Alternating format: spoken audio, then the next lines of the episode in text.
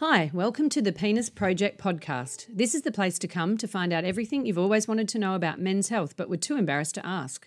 Join physiotherapist Dr. Jo Milios and sexologist nurse practitioner Melissa Hadley Barrett as they talk to real men and the experts about men's private parts. Have a burning question you really want to know the answer to? Please subscribe to our website at thepenisproject.com.au and ask us. It was Ovid said silence is strength, and I agree with his point of view. And the greater the length, while the greater the strength, the more time I've got for you. There's too much talking, texting, tweeting, posting, too much noise altogether. In silence is strength and peace and space. Imagine silent forever. Hi, this is Dr. Jo, and welcome to our first pop up podcast, The Penis Project and All Things P in Men's Health. Now, today's first episode is all about prostate cancer, and every year internationally, September is Prostate Cancer Awareness Month. So it made great sense for Melissa and I to first introduce our very first episodes in the month of prostate cancer awareness. Today, we're going to have a chat to Phil, who went through prostate cancer recently as a fairly young patient. The topics covered today are going to include continence, sexual function, the psychological impacts of his diagnosis, and his physical recovery back to work and back to doing everything uh, as normally as he would like to. The Penis Project is sponsored by Prost Exercise for Prostate Cancer Incorporated, a not for profit organisation in Western Australia. The organisation was established in 2012 by myself in an effort to gain a community program that any man diagnosed with prostate cancer could join into, where he felt comfortable and safe as he went through the rehabilitation and preparation for any treatment required for prostate cancer. If you want to know more about Prost, simply go to www.prost.com.au. Meanwhile, all further links will be added into our show notes at the completion of this podcast, and we welcome you to join our mailing list. Meanwhile, it's time to meet Phil. It's there underneath all the crap that we speak. Just gotta put these phones down. Now your comfort zone, find you stuck on the phone from first light to sleepy tight. Your friends will still know you exist. So, hi Phil. How are you going today? So, good, thanks. A bit nervous about this. That's good. So, Jo and I are here today. We want to talk to you about your experience with prostate cancer and how you've gone. So, you're 53 years of age, which is pretty young to be diagnosed with prostate cancer, and you're about five months post op. So, I was just, if we could start off by telling us what happened and how you found out and what. what okay, was. well, through work we had a stop for safety day, and um, this old guy, mid seventies, came and gave a talk about prostate cancer at work. And during that discussion, he said, There'd be so many of you here who probably got it," and I was thought scaremonger. Um, but I went to my doctor and had some various different blood tests, which all came back good. But uh, prost- uh, the PSA result came back high. Initial result was, I believe, 4.7. So then we had another one three weeks later, we went to 5.1. At that point, then I got referred to the urologist. So had an MRI scan. This was just before Christmas last year. Yeah. MRI scan came back, nothing alarming, but um, prostate was slightly enlarged. So the urologist said that at this point, I, the next step was for a biopsy. Mm-hmm. So I had the biopsy in uh, mid January, I think it was, and uh, that came back. Um, 10, well, allegedly 10% cancerous cells. So that, at that point, then it was the decision about what was I going to do? Was I going to have a, a radical robotic prostatectomy or um, radiotherapy? Mm-hmm. So I, cho- I decided to go for the for the surgery uh, on the basis I'd already had kids and I really didn't feel comfortable with potentially having a ticking time bomb inside me. Yeah, that's. And what about? Um, I'm always fascinated. People always tell me that something happens to their ejaculate after they had a biopsy that they often weren't expecting. Something Happens to their sperm after they've had a biopsy that they're not expecting. Did that happen to you? no. No. Oh yes, it did. Sorry, I forgot. Yes, um, yes, it was um, well, a bit red. And were you shocked, or did were you expecting it? no, I was expecting it because I was I was pre warned. Yeah. Okay. Yeah. Yeah. So sorry. So go on. So Yeah. you, you had the biopsy. So I had the biopsy, and then I was called called back uh, by the surgeon, and um, and it basically said, look, you know, th- these are your choices. And so, I, as I said, I decided to have the the, the uh, radical robotic prostatectomy. And a friend of mine, he- he'd gone through the same experience about a year before, and he used the same surgeon. And you know, thankfully, I was able to talk to someone about this, and it made me feel a bit better that I knew someone quite, you know, was quite close that uh, I could, I was able to have a conversation with. and um, so then on the 31st of March, I think it was, I was, was it 30th of March, I can't remember the date. 30th, of March, I, I went in for my surgery. This is right in the middle of COVID. I was kind of worried about whether I was actually going to be able to get into hospital and have the operation. Mm. Thankfully, I, I was, and it, everything went well. I was in and out. I, I came in in the morning and I went, I left, went home the following morning. And so we're going to talk to you a bit more in detail about your continence because that's one of the main things men worry about with prostate cancer treatment and your sexual function. But when you were in the like initial stages of finding out, did anybody stick their finger up your bum? Because that's a lot of the reasons why people don't get checked. Yes, the doctor did. Was that early on in the that was after the second PSA. And your GP or your urologist? My GP. yeah. Yeah. Okay. So, but the first initial test, it was no finger up the bum, just a blood test. Just a blood test, yeah. Yeah. Okay. Good. Yeah, and then and then he said like maybe um, you know he asked am I a keen cyclist? And I said well I cycle but I'm not mad keen. Yeah. He said sometimes that can uh, elevate you know, the the, uh, the PSA levels. Yeah. And he said maybe you've got a urine infection, so we'll have another test in three weeks' time and a urine check at check at the same time. And there was no urine infection, and the PSA had gone up a little bit. Yeah. Okay. And so the initial stage of your like journey, your pre-op, you would have, but the urologist referred you off to Jo to talk about your um, your continence and how to deal with that. So we'll get Jo's going to talk to you a bit about that now. Yeah, yeah. So I met Jo seven weeks pre-op to work on my pelvic floor, which I thought was just a thing for ladies. All right. Well, Phil, thank you so much for um, sharing your whole story with us today. So I was delighted to meet Phil, and I met Phil seven weeks before his uh, booked surgery for the robotic procedure.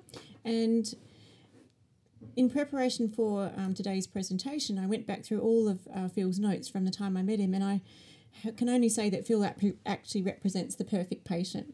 And I say this it's because if we get time to actually prepare patients using a whole range of physiotherapy methods before their surgery, when we get much quicker recovery. And when I started working in this field about 15 years ago, patients were only seen post operatively. So um, we quickly learnt that those guys who were having the opportunity to do a bit of a lead in time, losing weight, getting their pelvic floor stronger, then they were doing most of the necessary work before there was even a problem. Because we do anticipate that every man, if they have surgery, will become incontinent and impotent. So uh, it's a pretty rough deal. Men are usually travelling along quite nicely, minding their own business. They have this random blood test, and all of a sudden, freak show, they get whammed, slam dunked with, okay, you've got cancer, you don't have any symptoms, we can fix it because we've caught it early. But the price you're going to pay for that is to be incontinent and lose your penile function, erectile dysfunction. So you can imagine most men are pretty distraught and confused and distressed when they have this. However, along comes physiotherapy, fortunately. Within hopefully a week or so of diagnosis, um, we can start getting patients prepped. So most patients actually have um, to have a six week gap between their prostate biopsy and the surgery itself just to let things settle down, such as the bleeding um, with any ejaculation. Uh, so Phil comes in to see me uh, pretty much the 5th of February, just a week or so after his final diagnosis, and we had a seven week preparation. Phil pre- basically went through a preoperative uh, assessment with me. On that day, we just checked in with what his life normal activities were all about for work and fitness. I really want to know about their physical activity and what, what they like to do. And Phil talked to me about the fact that he liked to walk most days of the week, about 8,000 steps per day, and he was swimming nightly up to one kilometre. So he was a really fit man already. He was encouraged through the surgeon, however, for, for Phil to go along to um, a dietitian to lose some weight because this helps with the nerve sparing and that sexual function. The pelvic floor is basically something, as Phil's already mentioned, he didn't really know about at all. And most men that I meet on the very first day think A, that it's women's business, and B, that they're going to have to get down on the ground and start doing some sit ups. But I tell them they won't be needing their joggers in their shorts when they come rolling in. we then do a thorough assessment of what their bladder function, bowel function, and sexual function is like currently or normally. And then we look at all the things that we might be able to um, help with. So, Phil, how did you find that first preoperative physiotherapy session? You can be completely honest. I wasn't really sure what I was what I was letting myself in for, and and then in talking about pelvic floor exercise, I didn't even know how I was going to do that, and I, I and I wasn't even sure how that you were going to know that I, I was doing the right thing until you put me on the um, ultrasound on machine. the ultrasound, and then I got, it all clicked, and I got oh okay, I get it now. So I could see what I was doing and the reaction to my pelvic floor, and so therefore I knew what what sensation I had to have inside to make the, the pelvic floor work correctly. So th- that was a kind of eye opener for me as, as, well, and and it, and it was it was good in that uh, I could I, I knew I was doing the right thing, Yeah. and and then you put and then you over over time you went on to timing me and how long I could hold in my pelvic floor for and that kind of thing. So the endurance and then the rapid response in case I was coughing and sneezing. Yep. So um, I was able to hold it for a minute quite comfortably. And I can I got down to I think I was we timed it about Five five point. You did 10, 10 quick pelvic floor contractions in five point five six seconds. That's about as quick as you can get. Um, Yeah. So, yeah, I was. So I've been working on that. Obviously, the seven weeks pre-op. Yep. And um, and obviously after the operation, I mean, I did did leak a bit after the catheter was taken out, but then eventually it all started to settle down, and I'm here now, nearly five months post-op, and I, I, I still have a little bit of leakage, but I'm I'm dry at night. Yep. And um, I'm only having to wear a shield, which is just a very tiny um, guard inside your underwear. Yep. Um, and that just really, if, if sometimes if I get hay fever, so I, I sneeze a bit, and Have a bit of a sneezing attack. I have a sneezing attack, and if I'm not careful and not thinking about it, then I might I might leak. Yeah. Great. So, just on what Phil mentioned about the way that we assessed his pelvic floor in that very first appointment, well, when I first started working in this field in 2005, traditionally we were doing what was called the per rectal or finger up the bottom test again. And at the time, um, I thought, well, it's not really fair that men have to go through this um, test that they really don't enjoy receiving when they don't have a prostate anymore. So, fortunately, the real time ultrasound um, was becoming available, and so modern technology was improving, and we were able to actually apply the ultrasound on the outside of um, Phil's abdomen and, and look and get that visual feedback while we were actually teaching him pelvic floor. And because it's actually quite complex, and just about every guy says to me, A, they don't know a pelvic floor, and B, they don't even know they have one. Um, that having that visual feedback has been like a deal breaker in actual fact.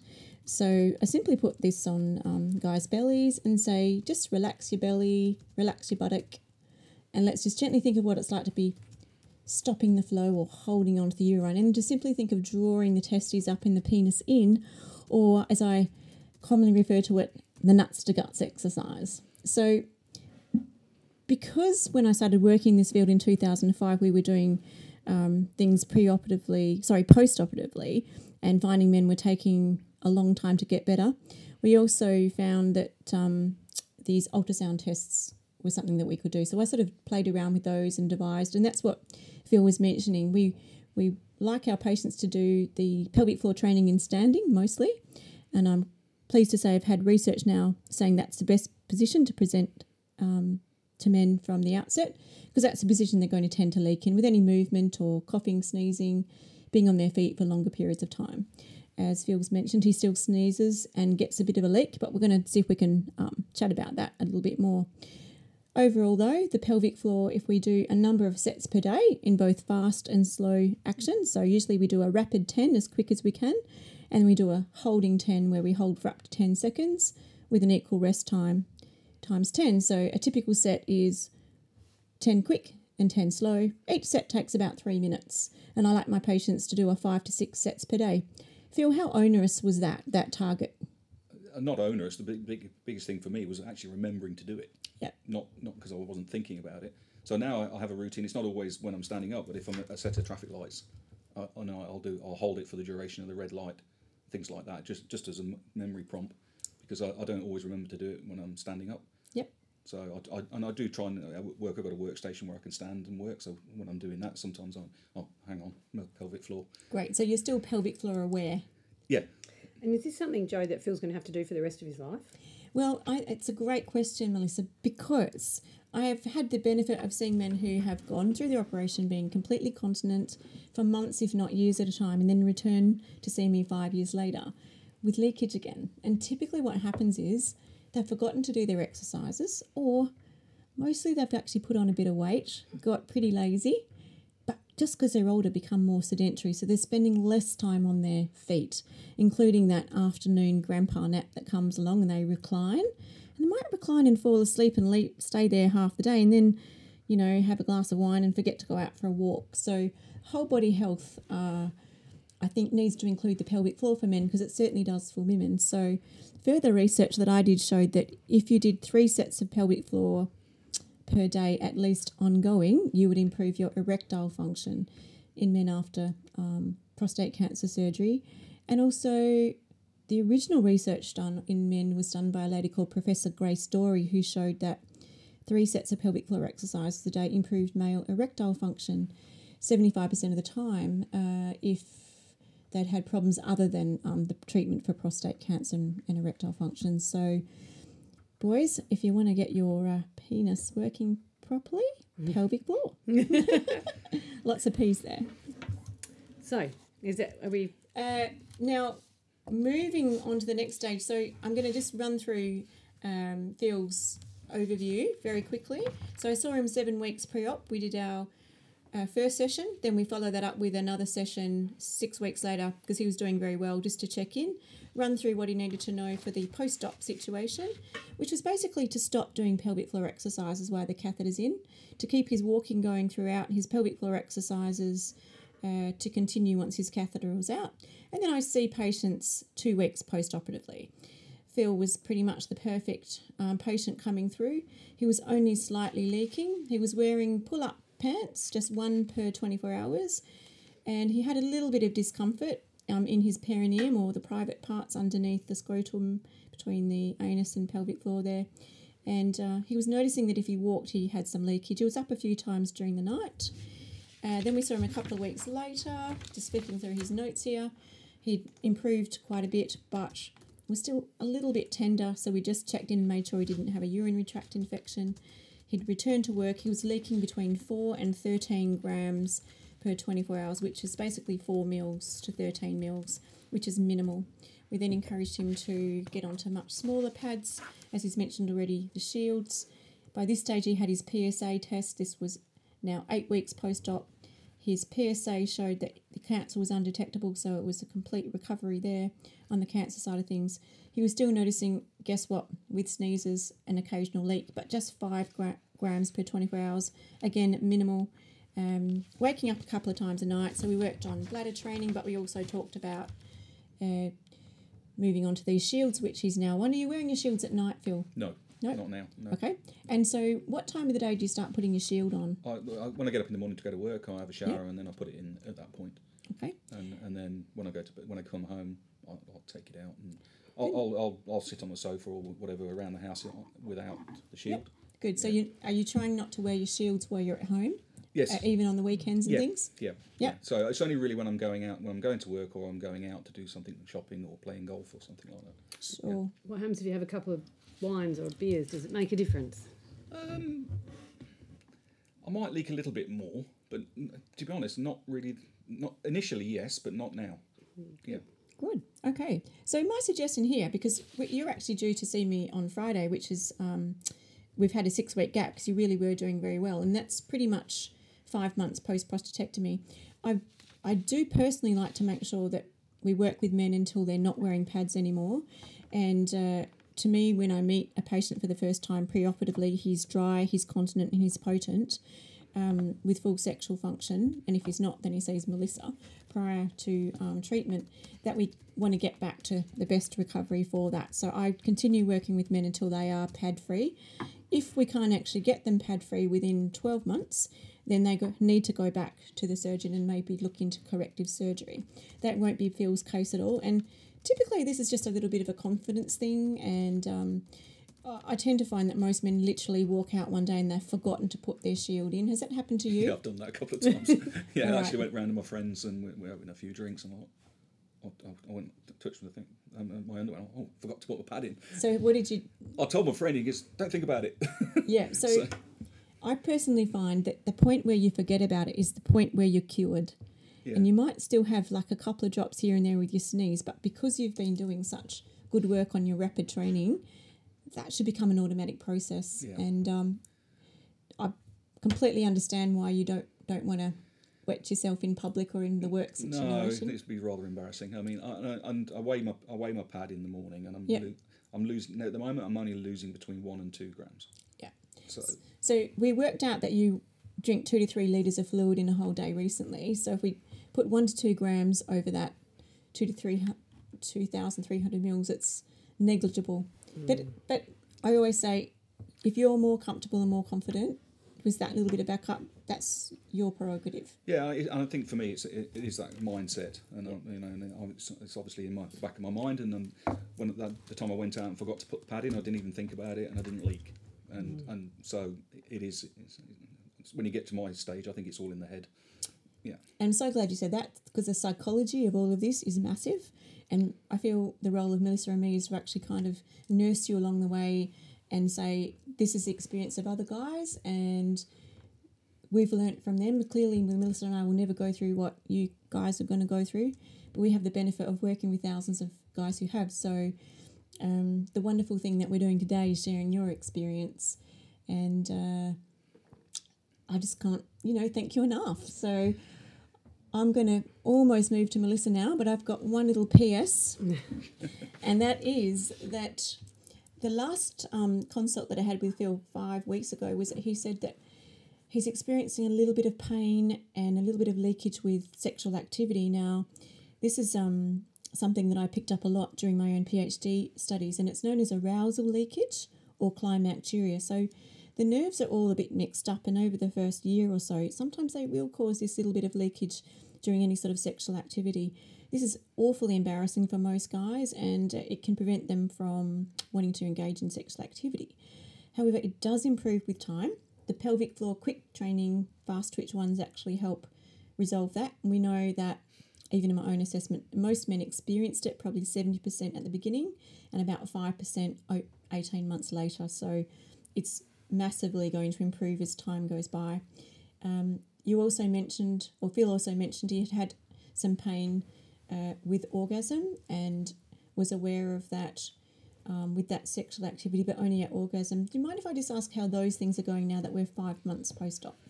Um, I find the leakage it doesn't happen all the time, Mm-hmm. uh, and it's only uh, it's not when I'm fully hard. Yep. It's, it's kind of just before.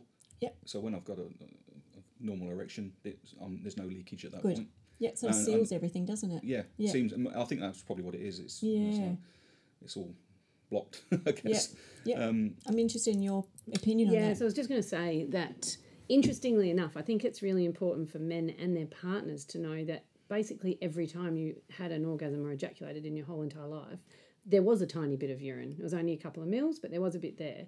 But it was mixed in with everything else, so you didn't notice it. So I, I didn't even know that myself. That's just mm. awesome. So to know I think that. it's a really good thing. I always tell couples or guys at their first, you know, that urine's sterile, it's completely harmless, and it's always been there. So if you can get it in your head that you've always been doing that, and that's actually not necessarily a change. And so I think early on post op, a lot of guys will leak a lot of urine, and that obviously is really quite disturbing. And my suggestion for that is just wear a condom. Yep. Um, and but I think definitely to know that that's always been there, Yeah, and and and, it's try and normalise it is I think really important. And if it's pretty bad, we actually have penile tension loops. Do you mind chatting about that, Melissa? Yeah, so we also have, um, well, I like one in particular called a stud lasso, just because I love the name. Um, yes, I bought. I bought one of those from you.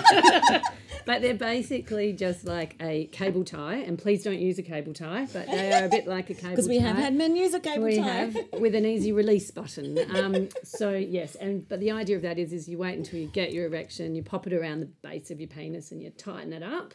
And it's like having an elastic band on a lamb's tail, really, isn't it? It's pretty. Yeah, well, it, it kind of that didn't work for me because my leakage was prior, prior Prior. to getting a, a- an yeah. erection. So it was like, oh, hang on, how's this going to work? The arousal leakage. Yeah, I'm trying to tried it on, and uh, hang on, when I get a hard on, and when it gets fully hard, then this thing's going to be too tight. Yes, I'm not personally a fan of cock rings, but you no, know, some anyway, people are. so I, I've kind of given up with that. Condom's best bit. Yeah. Catch a little bit in and there. And even um, emptying the bladder prior to any sexual activity and then doing five, ten, five to ten of those quick pelvic floor exercises can help. But because the, the kidneys and the, the bladder continue to produce urine and filter, you're always going to have something there. So it's nothing to panic about. No, exactly. Mm. No, So I think we and- should- and it's got it's got better. So So let's move on to your story of your sexual recovery, Phil, because it was very entertaining for both of us, I think. Probably more entertaining for me and, yeah, more and entertaining for you. I mean, I, It- I was like panicking. What the hell's going on? But, but- entertaining for you in retrospect. So when um, you have actually ended up being one of the perfect patients, you've just had a bit of a rough ride getting there. So how did you feel when you were first referred to see a sexologist? How did that? What did you think? Well, I'd, I'd heard about some of the issues, potential issues. Obviously, I spoke to my surgeon, I spoke to my friend, and and, and the reason I chose the, the radical robotic prostatectomy is because of the accuracy and and I've been able to remove the prostate with minimal nerve ending damage and quicker recovery time, so, mm-hmm. and also being able to get back to work, Yeah. and and I hopefully uh, get back to a normal life as best as I can. Yeah. And so part of the process, my urologist re- referred me to Jo, and then yourself after after the after the surgery, or mm-hmm. after the catheter was re- Yeah. removed. Yeah. And I'll probably talk about that later. That was probably the most single horrible thing I've ever experienced, having a Why don't catheter. you just mention that a little bit? Because Yeah. we can um, include that in the story because I think that's probably what patient feedback I get. Yeah. And again, being females, we don't have any idea mm. what it felt like for you. Oh, yeah, it was horrible, and it, not necessarily painful, but it was just uncomfortable. And having this pipe pushed down the your end of, end of your Loving Having penis. use of the P words, Phil. Yeah, So was it just having it in there, or removing it was the worst, or just having it there? having it in there and having to deal with having to work with it for 10 days Yeah, of and then course. you know get, get getting out going to I mean, there was a couple of times when I forgot to close the valve and I'd leaked on the carpet, yeah. and and I was like, no, wait, I- I'm sure I'd closed it, and then I, Mm-hmm. I'd already got up Little to trail of yeah, pee behind you. yeah, Yeah. And So- did it? What did it feel like when they took it out? Uh, it was weird. I could because I could see it. I was watching the ultrasound when they put the dye trace in me, and I was just sitting there, fingers crossed, praying, please don't leak, please don't leak. Mm. That, i.e., the dye trace through Yeah. the urethra. So I just because the, the nurse said to me that she just had a guy in who was seventy and his leaked, so mm. she sent him away for another two weeks. Oh, with the catheter in, and you just wanted yours out. I just wanted it out. Actually, that test when they put the dye in, do you drink dye? Do they inject it? No, they in- inject it. into they the. put it in the valve on Yep. the on the on the catheter. That's painful because they fill your bladder right up. Right. Yeah. Yeah, and, and she said, "I've, I've got to put more in, and I could see it filling up. Yeah. And then I, and I was just looking at the, the where the the surgeon had done, you know, reattached the urethra, Yeah. and I was just making looking, making, please don't leak, because Yeah. I just want this catheter out. yeah. Yeah. So then she calls the doctor in, and he looked, no, that's fine. And then basically what happened at that point, then they obviously drained out the um, my bladder, and then there's a like a ball in the end of the catheter tube. That's Yeah, it's a balloon. the balloon. Yeah. the and it's got and it, they fill it with water. Hmm. So she said there's 10 mil in there, and I'll just drain 10 mil. Oh yeah, I've got 10 mil. I'll just make sure there's none left. So please make sure there's none left because I didn't this want this balloon coming. through your urethra. That'd be Yeah, yeah, that would have been really painful. But when, when it came out, it was just a funny feeling. I could just feel something being Yeah. retracted from inside. And was it a relief just to get Oh, it out of there? Yeah, yeah, Yeah. yeah. And did you flood afterwards? Like, how was that initial like walk to the loo when they say have a have a bit of water fill and see how things are working before you leave the hospital? Did That was fine. you had control then? Yeah, yeah. No, it's fine. Yeah. So you came to see me the first time at five weeks post op, and um, you were doing okay. I said you were losing twenty to thirty mils a day, and you was pretty dry at night time as well. Pre op, you had had really good erections. You told me, but every now and then, if you wanted a bit of extra fun, you used some Viagra with no side effects. Is that Yeah. true? Yeah, half a tablet. Half a tablet? Yeah. Okay. Um, so I hear a lot of patients tell me they just use that just in the case they don't really need it, but they just use it for a bit Recreational use. extra. yes, that's right. Um, so then at the first appointment, I talked to you about penile rehab. And what did I do for you? What did you go home doing? Well, I'm trying to remember this because it's that's probably part of my memory. I've, I've tried to block out. So did you feel awkward coming in to see a woman about your sexuality, or was that okay? No, it's fine. Okay, Yeah, I good. wasn't embarrassed about that at all. Yeah. But uh, I just really wanted to understand what was going to happen and what was going and how I was going to feel and how I was going to get back on back Yeah. to where I was um, pre-op. And so we talked about. Um, I'm trying to remember what happened at that First So one. the first meeting, I'll get. I'll refresh your memory. The first meeting, I would have told you what to expect, which is that it can take up to two years for you to get your function back, and I would have showed you a penis pump. yes, you did. Yeah, thank God I've not had to go and buy one of those. Um, but fortunately for you, you were doing amazing, and you didn't need a penis pump because you were already able to get semi erections just on your own. Yeah. This was five weeks. five post-op. weeks post op. Yeah. And so, just tell me, what was your understanding of why you would need, may need to use a penis pump and why you didn't?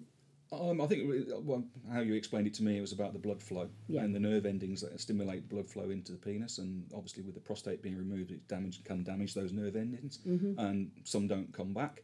And and it's one of the re- like I said, it's the reason I chose that form of surgery Yeah. because I, I didn't want to have a long recovery time. Yeah. I've talked to older guys who'd had the old method of having The open. the open, prostate, yeah, and, it, and it sounded pretty horrendous. Yeah. So I didn't want to A go. longer catheter time too. Yeah. Yeah. Double.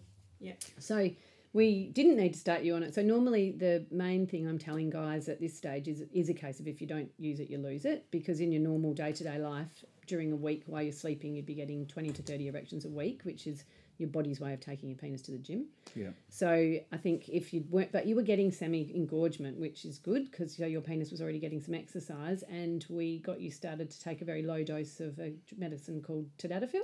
Yep. Um, and so that was great. So you were taking that, and that was just giving you extra blood flow and extra stuff pumping through. But you couldn't get a full erection, could you? But had No. you had an orgasm already by that stage? Yes, and I didn't know you could have an orgasm with not without a full erection. Exactly. I wasn't aware of that. And I am find this all the time. Like I will Me quite too. Me too. Guys are so impressed. I've even had like Italian older men scream it out on the building site.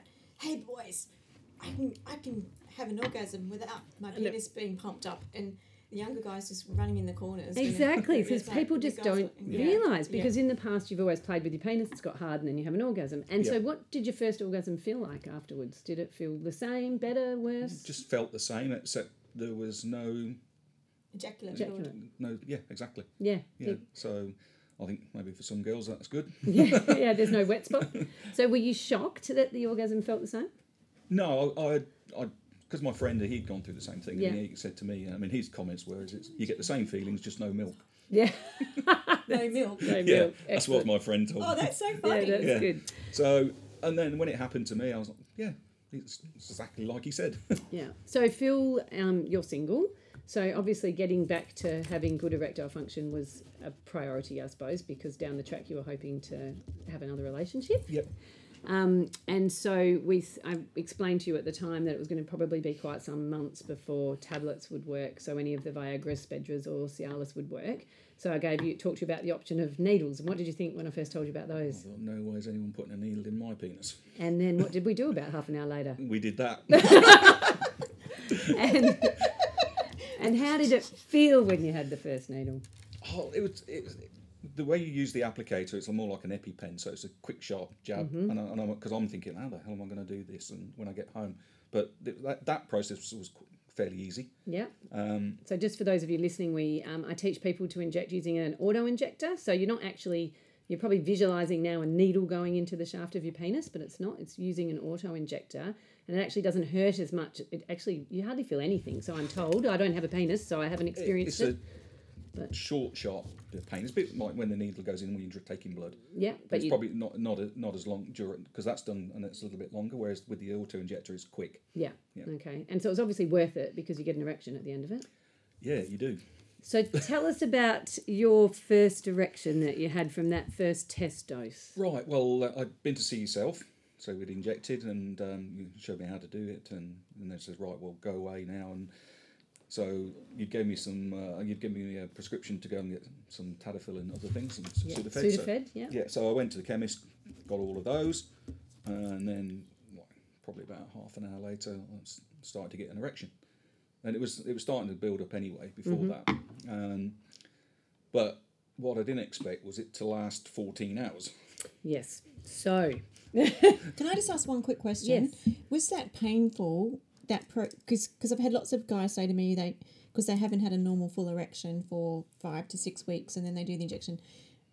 as the tissue stretches, it hasn't been stretched for five or six weeks. Is that was that painful in your recollection Not for anyway? me, no. no. No. Not But the longer the time between delaying that, it's going to be painful, isn't it? Yes. So Yeah. I uh, just for the audience, I um, this is a very rare. A priapism is rare. However, it does happen, and if it is going to happen, it's usually with younger guys.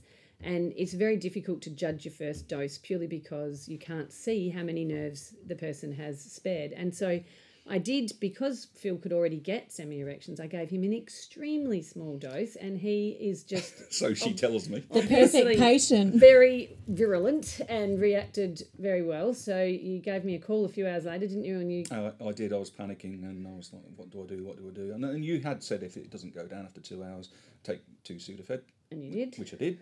Nothing happened, so I left it a little bit longer, and then and then I mess- started to message you.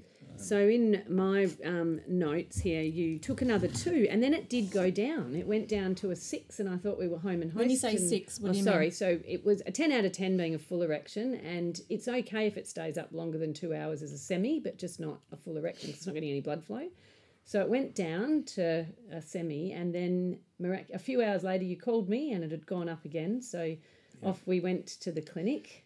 Yes, so middle of the night. Um, I, I mean, I'd had a gla- couple of glasses of wine, so I couldn't even drive. So I got an Uber to the clinic in in Fre- Freo, and uh, yeah, the next bit was uh, a bit painful. So yeah, so then um, I don't want to scare anyone off injections and say that this really does happen rarely. And then we, um, yeah, we had to aspirate or drain the blood out of the penis, which was um, yeah, not the best op- option for you, was it? In the middle of the night. no, no, that that was, you know, imagine you, you Melissa drained out a certain amount of blood and then wrap, wrapping the penis in a bandage to stop it coming back in, and had to do that four times and drained half a liter of blood out of me. What four times? Four times because Is that they unusual? Drained, yeah, very unusual. Usually it's just once or twice, but um, it was four times. It was blood was just pumping in, so we drained it and then wrapped him up in a bandage, so he looked like a mummy. And him in a taxi and sent him well, home? No, the, the, when we did it again and say four times, and then well, then that was the interesting thing because COVID was on, we couldn't get a taxi, so I had to take you home as well. Yeah, you drove you drove me home. Yeah, Oh my yeah gosh. and um, I- and I was a bit black and blue for a few Yeah. days. And then how long did it take for the bruising to go? Completely about two weeks. Yeah, Yeah. that's right. And then I, I remember you telling me at the when I spoke to you afterwards that you just had a great time entertaining your mates at work with this story. Oh, well, I was walking around like John Wayne. I've been on a horse for a week. Oh wow. um, my, I was pretty sore. Blue balls. So after that, we reduced the dose a lot, didn't we? I think you cut it down by another two thirds. I did, and Yeah. then you did okay. You had a few that were good. I tried it a couple of times and it was fine. And then, would you believe it? Uh, It happened again. Mm, so yes, it happened again. Yeah. So So I had two The successful. priapism happened Yeah. again. So I had two successful ones where there was no issues. It came up, went down, and then I had the priapism again on the, probably the fourth att- fourth go with the needle. Wow. So what? Um, the reason that would have happened, I think, is because the nerves heal at different rates, and obviously you are an amazing healer. I mean, here you are, five months post-op, and you don't need anything now except tablets to get your erections back. Yeah. So we reduced the dose. It worked really well for a couple of times. Then by the third time, he had some miraculous healing. Mm. and That's all that pelvic floor training that he was doing. and that tiny And the surgical work. We've got to put that in. that's right. And that tiny amount that you were still having then just created that. So then we had another trip to the clinic and we did it deja vu all over again. kind of. Then, Was this, in the middle of the night again? Yeah. Oh well, I gosh. hadn't, I hadn't been drinking, so I drove myself to, to, to the clinic, and I'm thinking, please don't get stopped by the police because I'll be trying to explain why I've got a, an erection. but uh, so we get there again, and it was just like, It was much easier that time. Yeah, it was a lot we easier. I think- responded a lot quicker. I think so it was, it was twice. I think. yeah, it was much quicker and much easier that time.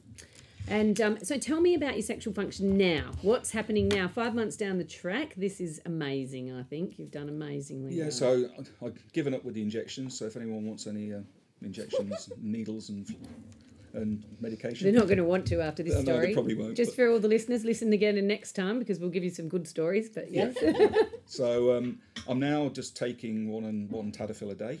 Yeah, A day. Uh, is the same, or tadalafil. I always get it's the same as Cialis. exactly so the people, same as Cialis. Yeah. Yeah. it's the generic name of Cialis. Yeah. so I'm, I'm still taking one of those a day, uh, and, and occasionally I'll try one of the Viagra or Yeah. something just to see how things go. But I'm pretty much getting a normal erection On your own. on my own. Great. Yeah. Yeah. that's good. And then finally, were you worried about the fact that you weren't going to be fertile anymore after the surgery?